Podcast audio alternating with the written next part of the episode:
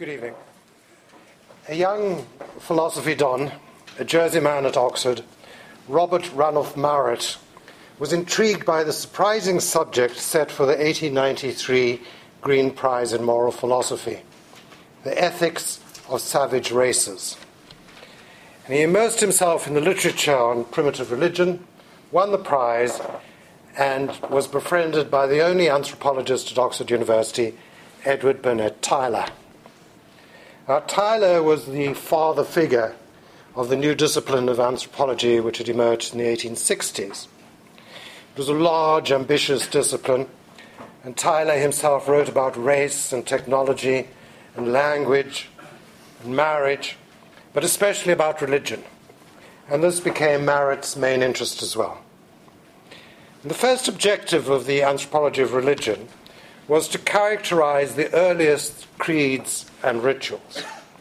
And the anthropologists then explained the advance of humanity from this long, dark age of magic and superstition to the sunny uplands of a more spiritual religion, or if their tastes lay rather in that direction, they showed how metaphysical error gave way to rationality and science.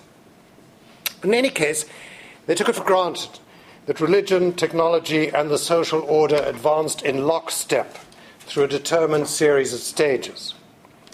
And at each stage, the beliefs and customs of societies at a similar level of development were taken to be essentially the same. So contemporary so called primitive societies could be treated as stand ins for past societies at the equivalent level of development. So the notions of American Indians, perhaps, or at a slightly higher level, the Tahitians, provided living instances of conceptions and beliefs that had once been very widespread. To know one was to know all. Captain Cook had introduced the word taboo from Tahiti, and soon taboos were being discovered all over the place. And other exotic ideas and notions were quickly generalized. Mana, another Polynesian word. Totem, from the Ojibwe. Potlatch, from the Kwakiutl of British Columbia. Voodoo, from West Africa. All were obviously elements of a universal primal religion. So Victorian anthropologists could write about Australian totems or American Indian taboos. And they could even identify totem and taboo in ancient Israel. Now, such beliefs and practices may once have been universal, but they were obviously irrational. So, how could so many people have believed so many impossible things for so very long? Well, some missionaries, of course, saw the hand of the devil there, but the anthropologists prefer to argue that there was something about the way of thinking of primitive people that led them to make mistakes of perception and logic. After all, Darwin had shown that human evolution was paced by the development of the brain, and it was widely assumed that the brains of different races developed at different rates. So the smaller brained savages, and indeed the early Israelites, were simply not capable of thinking very clearly. So, how did they think? Well, the anthropologists of religion had it worked out. So Tylor, for example, argued that primitive people confused subjective and objective connections. They relied, he said, on analogy or reasoning by resemblance. And Frazer thought that such reasoning by resemblance accounted for the belief in magic. Robertson Smith said that there was no sharp line between the metaphorical and the literal, and he blamed the unbounded use of analogy characteristic of pre scientific thought for a confusion between the several orders of natural and supernatural beings. Now, it turned out that pre scientific primitive thinkers were particularly likely to get into a muddle when it came to causality. And Robertson Smith found that primal religion was characterized by insouciance, a power of casting off the past and living in the impression of the moment, which can exist only along with a childish unconsciousness of the inexorable laws that connect the present and the future with the past.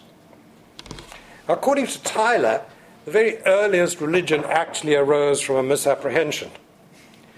People everywhere have dreams and visions, But primitive people confuse dreams with real experiences. And when they dream of the dead, they imagine that they must be living somewhere else, in another state, the kind of state they themselves experience in fevers and dreams and trances. And so, Tylor said, the ancient savage philosophers probably made their first step by the obvious inference that every man has two things belonging to him, namely a life and a phantom. And they then generalized this condition to the rest of the world. Even trees, even plants, even the planets had souls. And this is what Tylor termed animism. And once they had this belief, they soon invented rituals, notably sacrifice. And these sacrifices were essentially, Tylor thought, gifts. As prayer is a request made to a deity as if he were a man, so sacrifice is a gift made to a deity as if he were a man. And these sacrifices took the form of burnt offerings, because, of course, the spiritual beings were not interested in flesh and blood, they were interested in consuming the souls, the spirits of the dead. And vestiges of this primeval cult, which Tylor called survivals, recurred in the ceremonies of the most advanced religions. Now, in 1899, the young Marett became achieved, I suppose you could say, a certain notoriety by challenging Tylor's thesis that animism was the earliest form of religion. Marett identified an even earlier form of religion based on the Polynesian belief in mana, which he took to mean a sort of psychic energy and power. And mana, he thought, was inseparable from taboo. Altogether, he said, in mana we have what is par excellence the primitive religious idea in its positive aspect, and taboo represents its negative side, since whatever is mana is taboo, and whatever is taboo has mana. His theory actually made some converts in Germany and France, notably Marcel Mauss, who made mana the dynamic force behind the gift and the sacrifice. Marett later wrote a gently critical biography of Tylor's, in which he criticized what he called his intellectualist approach to the development of religion and morals. One was apt to picture an imaginary being known as the savage who, exactly as if he were an Oxford professor, sat and mused on the nature of things and then got up and fitted his actions to his conclusions. Tylor was already a frail old man at the time that Marett became his friend, and as David was saying, he really took over the construction of anthropology at this university. From 1928, he was also rector of Exeter College. He also served for many years as treasurer of the University Golf Club. A busy man. But he recalled, all this time anthropology was becoming a passion with me. Yet I was still attending to the subject with my left hand while the right tackled the philosophy which, after all, I was paid to teach. In fact, I became a scandal to my friends, so that one of them wrote, A man of your talent seems rather wasted on the habits of backward races. As it was, I divided my attention impartially between the beliefs of the savage and those of the Oxford undergraduate. Tylor's view of religion was hardly original. It was in the direct line of Enlightenment accounts of the development of rationality, and indeed it was remarkably similar to the theory that had been advanced by Auguste Comte a century earlier. But Tylor was also responding to two books, scandalous books that challenged traditional understandings of the Bible. The Origin of Species, published in 1859, presented a scientific alternative to the book of Genesis. The following year, essays and reviews appeared. Seven essays by intellectuals in the Church of England, including Benjamin Jowett, Mark Pattison, and Frederick Temple, who went on to become Archbishop of Canterbury.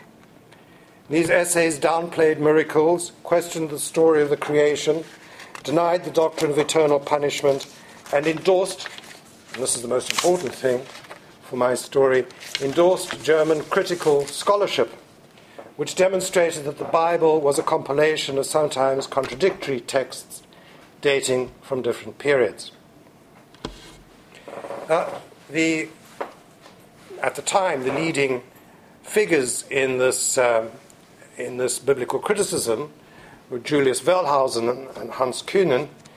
They also had a theory about the pagan roots of the Jewish religion.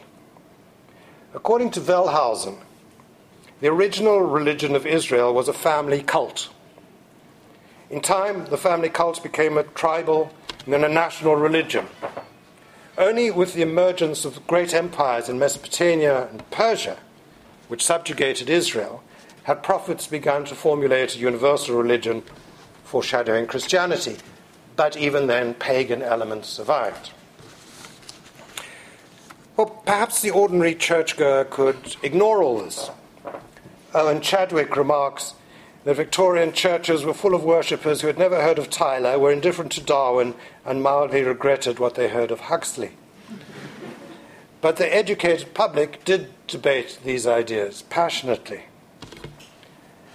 And in a room very close to here, Samuel Wilberforce, Bishop of Oxford, son of William Wilberforce, provoked a famous confrontation with Huxley over the descent of man. Is Dr. Huxley descended from a monkey on his father's side or on his mother's side?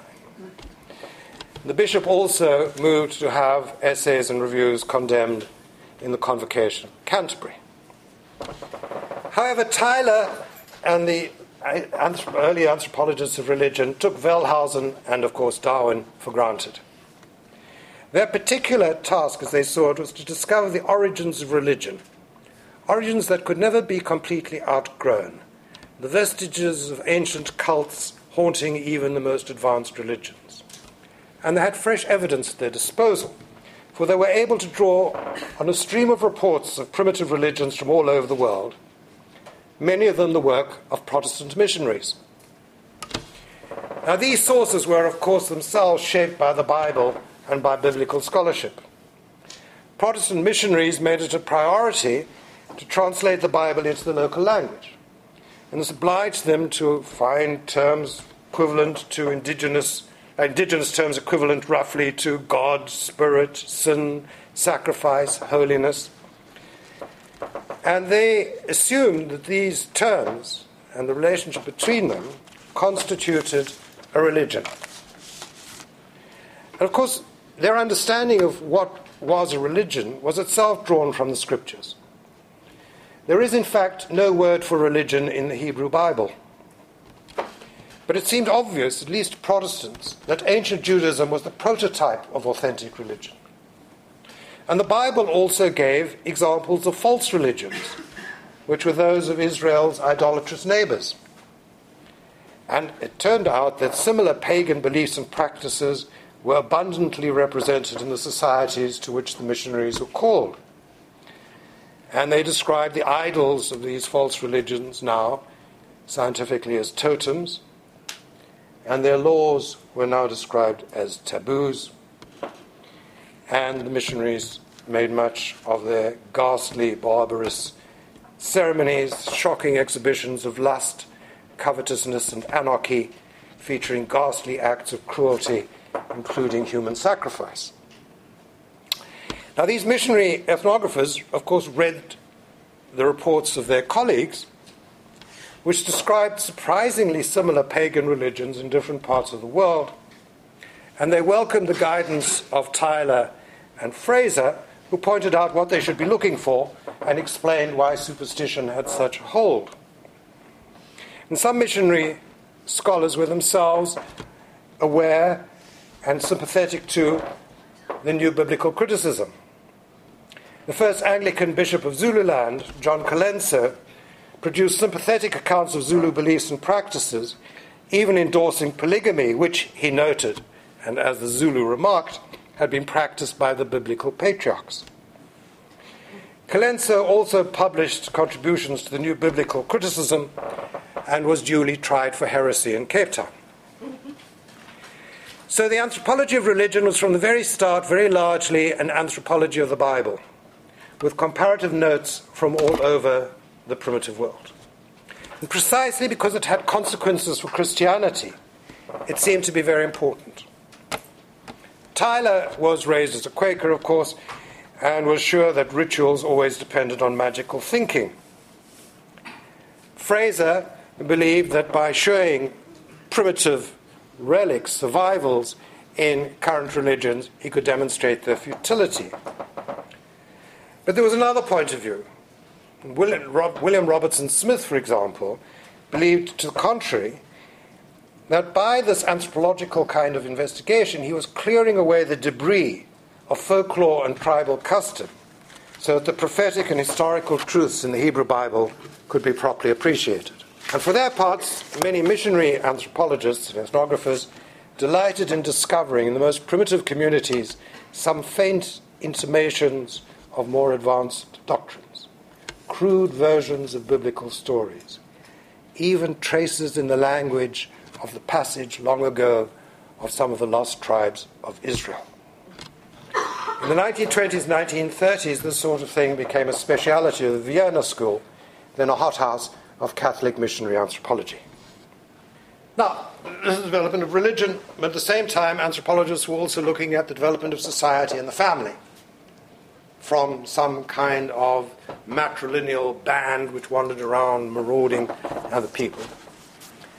And a Scottish anthropologist, lawyer, J.F. McLennan, came up with an idea which links these theories of the early family with these theories of the early religion. So he came up with the idea that the early society was really just a group of blood relatives. And that the early religion, a form of animism, was actually worship of their ancestor. And this ancestor was imagined to be an animal or a bird. He called his theory totemism.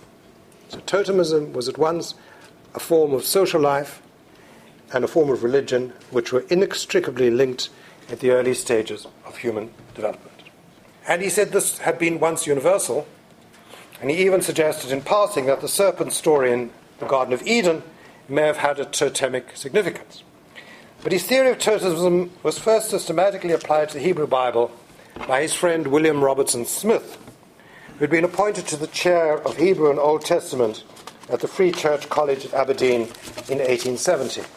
Robertson Smith accepted this idea of the earliest religion being totemism, and he then had to find the evidence for this, not, not very easy. And he first looked at Israel's neighbors. He went to, he spoke Arabic, visited the Arabian Peninsula, tried to bring back some shreds of evidence of early matriarchy and totemic belief. And they were pretty thin pickings. But there was another kind of evidence which was available, which was that using the comparative method. You didn't have to go to Arabia to find contemporary societies, which are like ancient Israel, because they weren't any longer, but you could find contemporary savage societies which must be very like what early Israel was like. And indeed, they were totemic. So, crucially, he decided that totemic beliefs survived in ancient Israel if in attenuated form.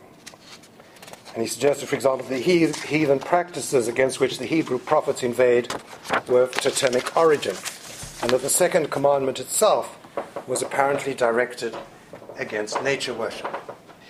This argument did not go down well with his employers. The General Assembly of the Free Church of Scotland issued a swift condemnation.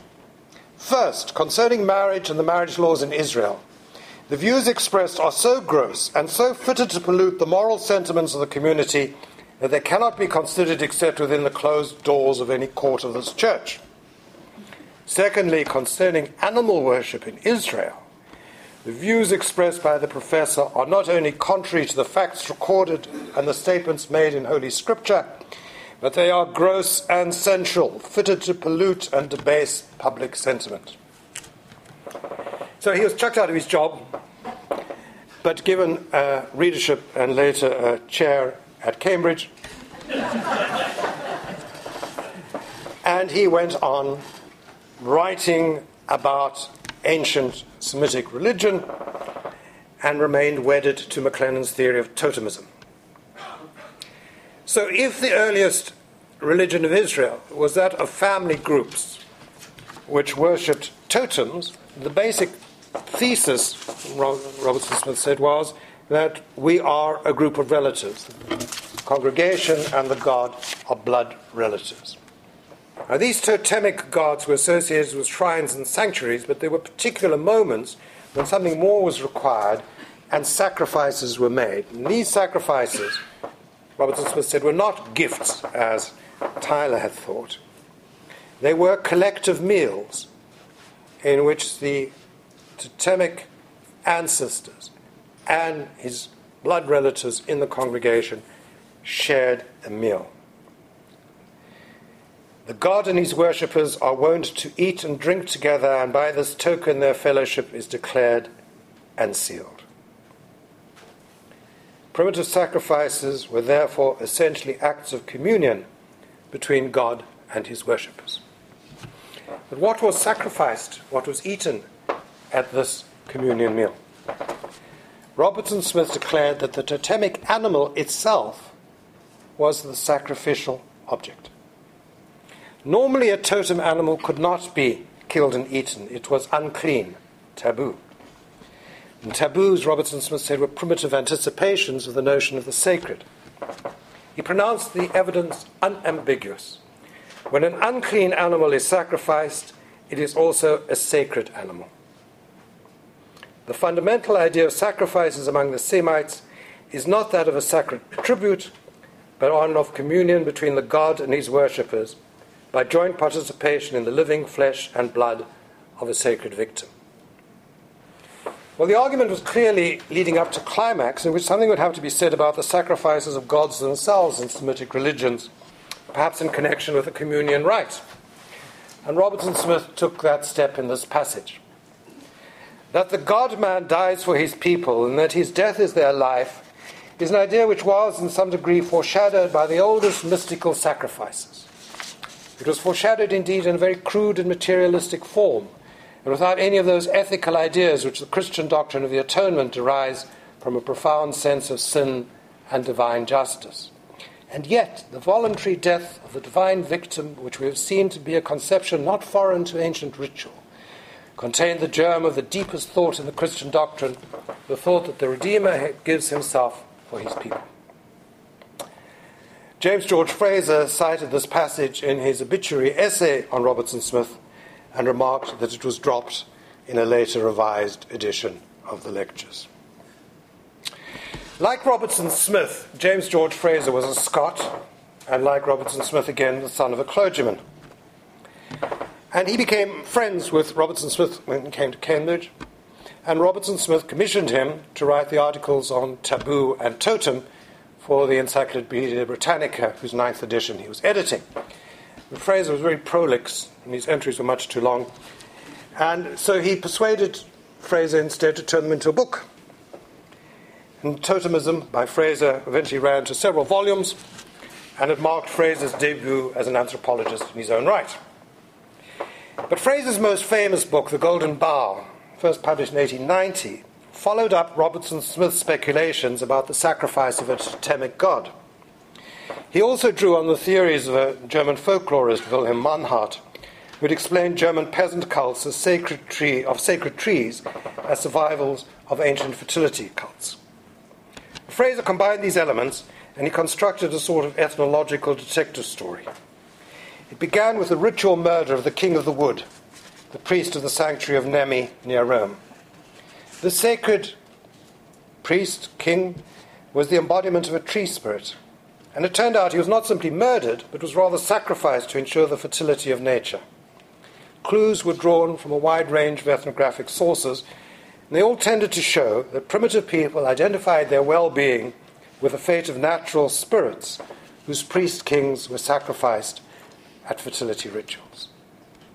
The result then of our inquiry is to make it probable that the king of the wood lived and died as an incarnation of the supreme Aryan god, whose life was in the mistletoe or golden bough. Now, this might seem to imply that the gospel accounts of Christ's crucifixion were further versions of the myth of the sacred king. And indeed, Frazer wrote in a letter to a friend The facts of comparative religion appear to me subversive of Christian theology. He then turned his attention to the Hebrew Bible. In 1904, the Regius Professor of Hebrew in Cambridge, Robert Hatch Kennett, was persuaded to offer a private beginner's class in Hebrew. It attracted a very select clientele Jane Harrison, F.M. Cornford, A.B. Cook, and Frazer. And Frazer became competent enough to be able to read the Old Testament in Hebrew. And he began to put together an anthropological commentary on the Old Testament, just as he had earlier compiled commentaries on classical Greek texts. And he published Folklore in the Old Testament in 1918. And what he did was to take a myth or a custom in the Bible, say, are there parallels for this in primitive society? Indeed, there were. Primitive societies also had cousin marriage or marked murderers or myths about floods. And this was to show that essentially the Bible was just an assembly of primitive superstitions. As a modern biographer of Frazer comments, the implicit purpose of the work was to undermine the Bible in religion by insisting on its folkloric stratum, thereby associating it with savagery. Frazer continued to publish on the Hebrew Bible until the 1930s, and of course, Sigmund Freud produced yet more daring exercises in speculative anthropology, totem and taboo, and Moses and monotheism. But a reaction was developing against just so stories of origin. Occasional attempts were made to, later, in the 1930s, 1940s, even 1950s, to add new chapters of folklore in the Old Testament, but written in a functionalist idiom. But the comparative method itself was now coming under fire. Snaith chided biblical scholars for paying more attention to primitive parallels than to textual analysis. And Wittgenstein, when he read The Golden Bough, commented Frazer is much more savage than most of his savages. For these savages will not be so far from any understanding of spiritual matters as an Englishman of the 20th century. His explanations of the primitive observances are much cruder than the sense of the observances themselves. Because, of course, in Wittgenstein's view, meaning was a matter of context and use. And the rising generation of anthropologists, who was the first to go into the field, naturally agreed. In fact, it was their credo that customs had to be studied in action. And Marett himself was all in favour. Fieldwork alone would deliver a properly sympathetic understanding of exotic beliefs. In the course of a critique of what he called Frazer's intellectualism, Marett asked, How then are we to be content with an explanation of taboo that does not pretend to render its sense as it has sense for those who both practice it and make it a rallying point for their thought on mystic matters. We ask to understand it, and we are merely bidden to despise it. So they agreed then, the philosophers and the anthropologists, that concepts and practices could be understood only by appreciating their use in the business of everyday life in particular communities. Context was all. Peter Winch's idea of the social science, published in 1958, identified the doctrines of the later Wittgenstein with the analytical practice of Oxford's new professor of social anthropology, Edward Evans Pritchard. As Mary Douglas put it, summing up what she took to be the position of Evans Pritchard, everyday language and everyday thought set into their social and situational context have to be the subject of inquiry. Evans Pritchard had read history at Exeter College as an undergraduate, and he recalled Marett as an affable fellow. But when he became professor of social anthropology and lectured on theories of primitive religion, he had nothing good to say about the ideas of Marett and his like, or indeed about the comparative method. He dismissed reductionist psychological and sociological accounts of religion and argued that spiritual beliefs should be treated seriously in their own right. Another son of an Anglican clergyman, Evans Pritchard was, however, a recent convert to Catholicism. But he was inclined to believe that all religious belief must contain a kernel of spiritual truth. This now seemed to him to be their most important feature. Okay, now let's remember that according to the practitioners of the comparative method, the essential ingredients of primitive religion were totem and taboo, and its defining ritual was sacrifice. In 1950, Franz Steiner, an emigre Jewish mystic, a German poet, a friend of Elias Canetti, a lover of Iris Murdoch, and a lecturer in the Oxford Institute of Social Anthropology, gave a course of lectures on taboo, which were edited and published after his death. And his central thesis was that the constructs of the comparative method had been lifted from very specific ethnographic contexts and generalized. And in the process, they had been stripped of their particularities and lost most of their meaning. And when new functionalist ethnographers tried to use these old concepts in analysis of their own material, it quickly became apparent that the old terms had to be qualified to the point that they then lost any comparative value. His example was taboo, which he tagged a Protestant discovery.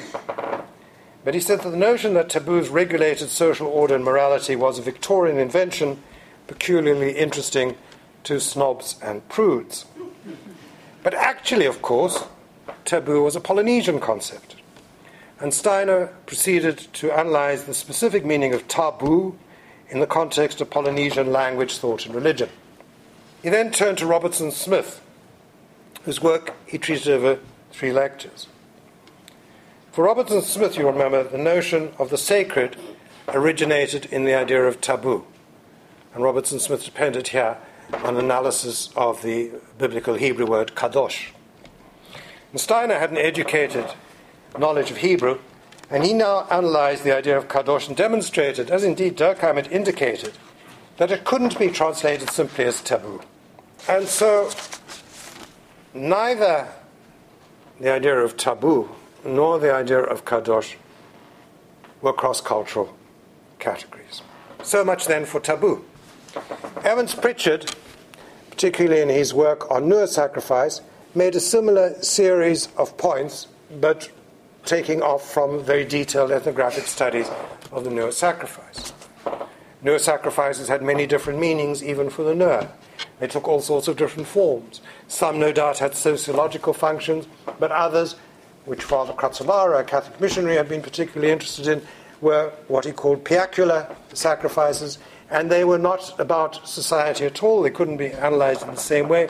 They were rather about, Evans Pritchard said, the regulation of the individual's relation with God, capitalized here, so we're not talking about a mere tribal deity. In the very last sentences of Nuer religion, he wrote, The meaning of Nuer rites depends finally on an awareness of God, and that men are dependent on him and must be resigned to his will. At this point, the theologian takes over from the anthropologist. So, after all, if there was one true religion, then a little light should shine even in the darkest places. So, taboo was a Victorian invention. Sacrifice was a broad term for a range of ritual practices with unpredictable meanings, resistant to sociological evidence and to comparison. That left totemism. Well, the idea of totemism was shredded by Claude Levi Strauss in two books published in 1962, in which he also demonstrated that taboo was not a good totemism, excuse me, was not a good cross-cultural category. And what anthropologists should do is to analyze the truly universal process by which all societies classify and relate social groups and natural phenomena by a series of binary oppositions. So, late 1950s, early 1960s, we'd got rid of totemism, we'd got rid of taboo, and we'd got rid of sacrifice, the primary elements of comparative religion. Yet, I will argue the change of paradigm was more apparent than real. A close reader of Steiner and Levi Strauss might still be inclined to study the place of taboo and totemic marriage rules in biblical religion, even if these were now understood rather differently. According to Levi Strauss, all societies establish parallel classifications of social and natural phenomena by making a series of binary contrasts. Well, that was totemism, properly understood. And Steiner indicated that every society marks off certain social and natural categories as dangerous. Well, properly understood, then, taboo was the property of a system of classification. Edmund Leach and Mary Douglas now proposed a structural account, or structural accounts of biblical taboos on food and marriage. Their projects were similar. But like Robertson Smith and Frazer, Edmund Leach and Mary Douglas began from very different points of view. Leach was a crusading atheist. His mother had hoped that he would be a missionary. Instead, he became the president of the Humanist Society. Mary Douglas was a conservative Catholic. Reviewing Mary Douglas's natural symbols in the New York Review of Books, Leach wrote, All her recent work gives the impression that she is no longer much concerned with the attainment of empirical truth. The object of the exercise is to adapt her anthropological learning to the service of Roman Catholic propaganda. Reviewing a book by Edmund Leach a couple of years later, also in the New York Review of Books, Mary Douglas claimed that Leach had imposed his own meanings on myths, just like Frazer. And she concluded that the ingenious argument is extremely interesting and to readers who are unfamiliar with Old Testament scholarship, quite plausible. and yet it seems to me that the two anthropologists had much in common including a perhaps unconscious tendency to project back onto the biblical world their own ideas about European Jews, whom they were inclined to think were rather obsessive about food and unreasonably prejudiced against intermarriage. And Mary Douglas's account of the politics of ancient Israel just after the return from the Babylonian exile uh, has extraordinarily paralleled certain views of the politics of contemporary Israel. Now, to be sure, the projection of the present into the past is hardly unusual. But Edmund Leach and Mary Douglas also shared more specialized ideas. Mary Douglas's writings on Leviticus follow a remarkably similar track to those of Leach, and both harked back to Levi Strauss. In 1961, Leach published an essay, Levi Strauss in the Garden of Eden, which flagged his conversion to structuralism and introduced Levi Strauss as a better guide to the Bible than Frazer. He insisted that the Bible should be treated as myth. It had been compiled by the post exilic editors. It was absolutely hopeless to try and separate out historical elements from mythical elements. And the post exilic editors had imposed a unity, a political message on all these texts. The redaction of the Tanakh followed a party line, that of Ezra and Nehemiah. And the texts were edited to support their bosses' land grabbing, xenophobic nationalism, and insistence on endogamy. Leach said this wasn't to say that the editors knew exactly what they were about even Rupert Murdoch's editors don't always know exactly the message. He said, What the myth then says is not what the editors consciously intended to say, but rather something which lies deeply embedded in Jewish traditional culture as a whole. In Genesis' myth, published in the following year, Leach analyzed the construction of the world and its creatures by way of a series of binary contrasts, as set out in the opening chapters of Genesis. In Leviticus 11, he said, creatures which do not fit this exact ordering of the world.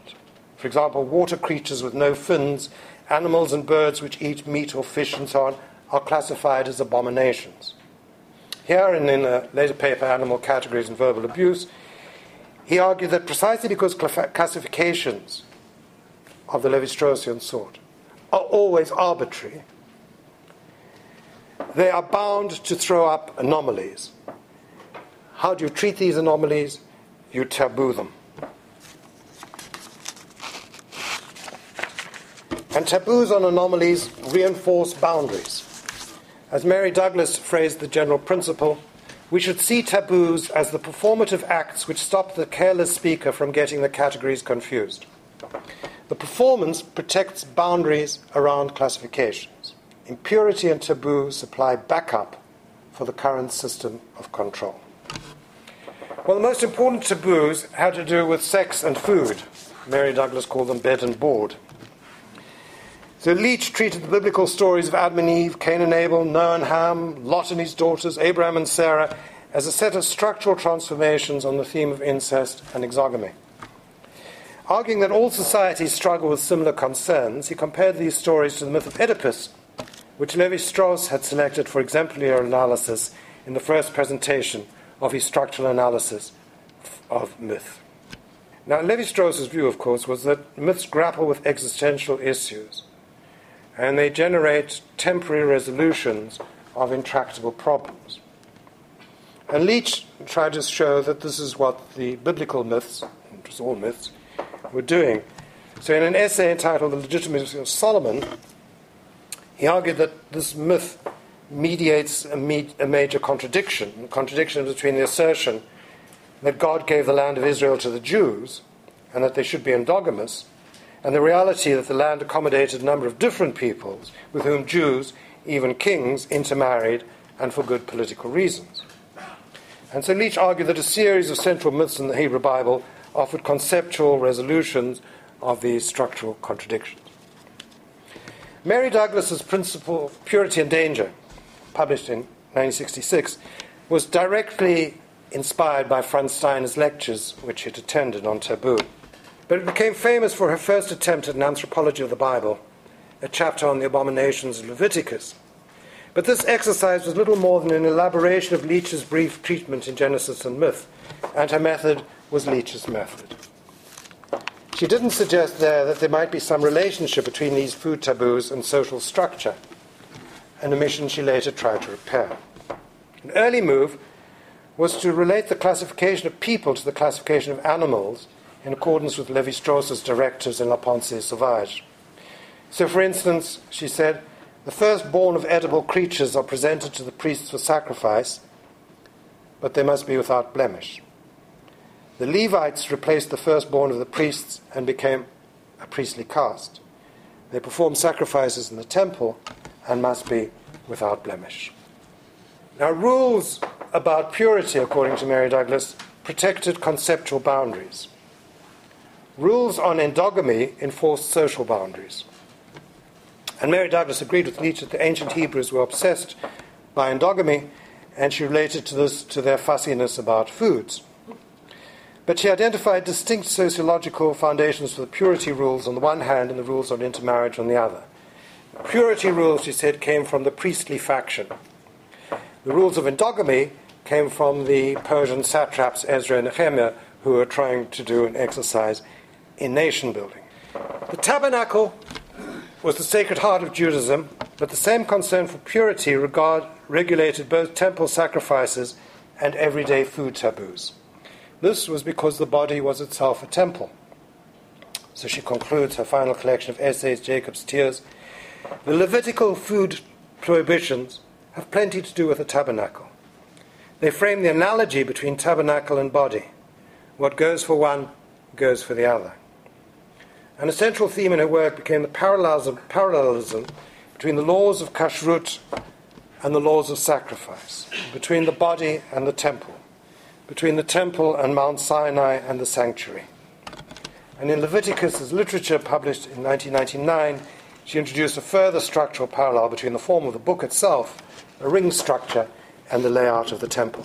These studies by Leach and Mary Douglas were inspired by Levi Strauss, but Levi Strauss himself disapproved of them. A year after the publication of La Pensée Sauvage, the journal Esprit arranged a discussion between Levi Strauss and a group of philosophers led by the Christian existentialist Paul Ricoeur. Ricoeur had just made his famous linguistic turn, and he now believed that only a hermeneutic interpretation of signs, symbols, and texts could yield true understanding. Now, Levi Strauss was, of course, all in favor of a linguistic turn, but his linguistics was very different. Ricoeur charged Levi Strauss with privileging structure over meaning syntactics over semantics. So this might be appropriate in analyzing the ideas of simple societies, which really had very little to say for themselves, but it was not helpful when it came to more complex intellectual systems. Similarly, the play of transformations in the myths of cold societies were very different from the historical, logically sequential myths of more complex hot societies like ancient Greece and Israel. They had produced great narratives that were vehicles of profound reflections about human existence. Could Levi Strauss's methods be applied to these myths? Well, Levi Strauss responded that myths did not make sense in the way that Ricoeur imagined. They did not send messages, rather, they commented on each other. symbols had only a positional significance. But Levi Strauss rejected the notion that there was a difference in kind between the mythologies of cold and hot societies. After all, he pointed out there had been interesting and fruitful studies of Greek myths in structuralist terms. The Bible was different. Incidentally, perhaps incidentally, Levi Strauss was the grandson of the rabbi of Strasbourg. In any case, the problem with the Bible was first that while it incorporated mythical sources, these had been edited and Levi Strauss said distorted. Moreover, to understand myths, one had to have some basic ethnographic information about the society in which they were current, but the ethnographic information to be gleaned from the Bible was very probably itself heavily mythologized. I should say, typically, Levi Strauss broke his own rule and in his 80s published a little jeu d'esprit in L'Homme called typical Levi Strauss pun, Exode sur l'Exode, in which he compared the myth of origin of circumcision in the Hebrew Bible with the myth of origin of the development of the penis sheath among the Bororo Indians of the Amazon. The responses of biblical scholars to the structuralists has been mixed. An obvious complaint was that Leach and Mary Douglas lacked the scholarly preparation that their project required. For example, J.A. Emerton exposed Leach's dubious etymologies and other errors. And he also pointed out that Leach's approach to the Bible was very selective. Leach exaggerated biblical concern with purity of blood and ignored the fact that intermarriage was denounced for religious rather than political reasons. The real fear was that men would follow their wives and worship foreign gods. Jacob Milgrom and Jacob Neusner have made gracious comments on Mary Douglas's work, but it's probably fair to say that few biblical scholars have engaged with structuralist methods. They generally share the reservations expressed by Paul Ricoeur. Now, biblical scholars may perhaps be reassured that recent contributions have been made by anthropologists who do have a command of Hebrew, Aramaic, and even Arabic. And interestingly, they treat not only the Tanakh, but also the Mishnah and the Talmud. The Gospels, however, have been strangely neglected despite a provocative contribution by Leach on virgin birth. I've only time to mention a few outstanding studies. They generally take a structuralist approach, notwithstanding Levi Strauss's reservations. Seth Daniel Kunin covers much the same ground as Edmund Leach with impressive scholarship. Maureen Bloom has published a fascinating structural account of mysticism and magic in the Talmud, relating Talmudic conceptions to biblical and Babylonian sources. And Edouard Conte is engaged in the analysis of Quranic texts on descent and incest that present further transformations of the same body of mythology. I find particularly interesting those studies that broaden the field to include Babylonian sources, the Talmud, Islam, and why not early Christianity too.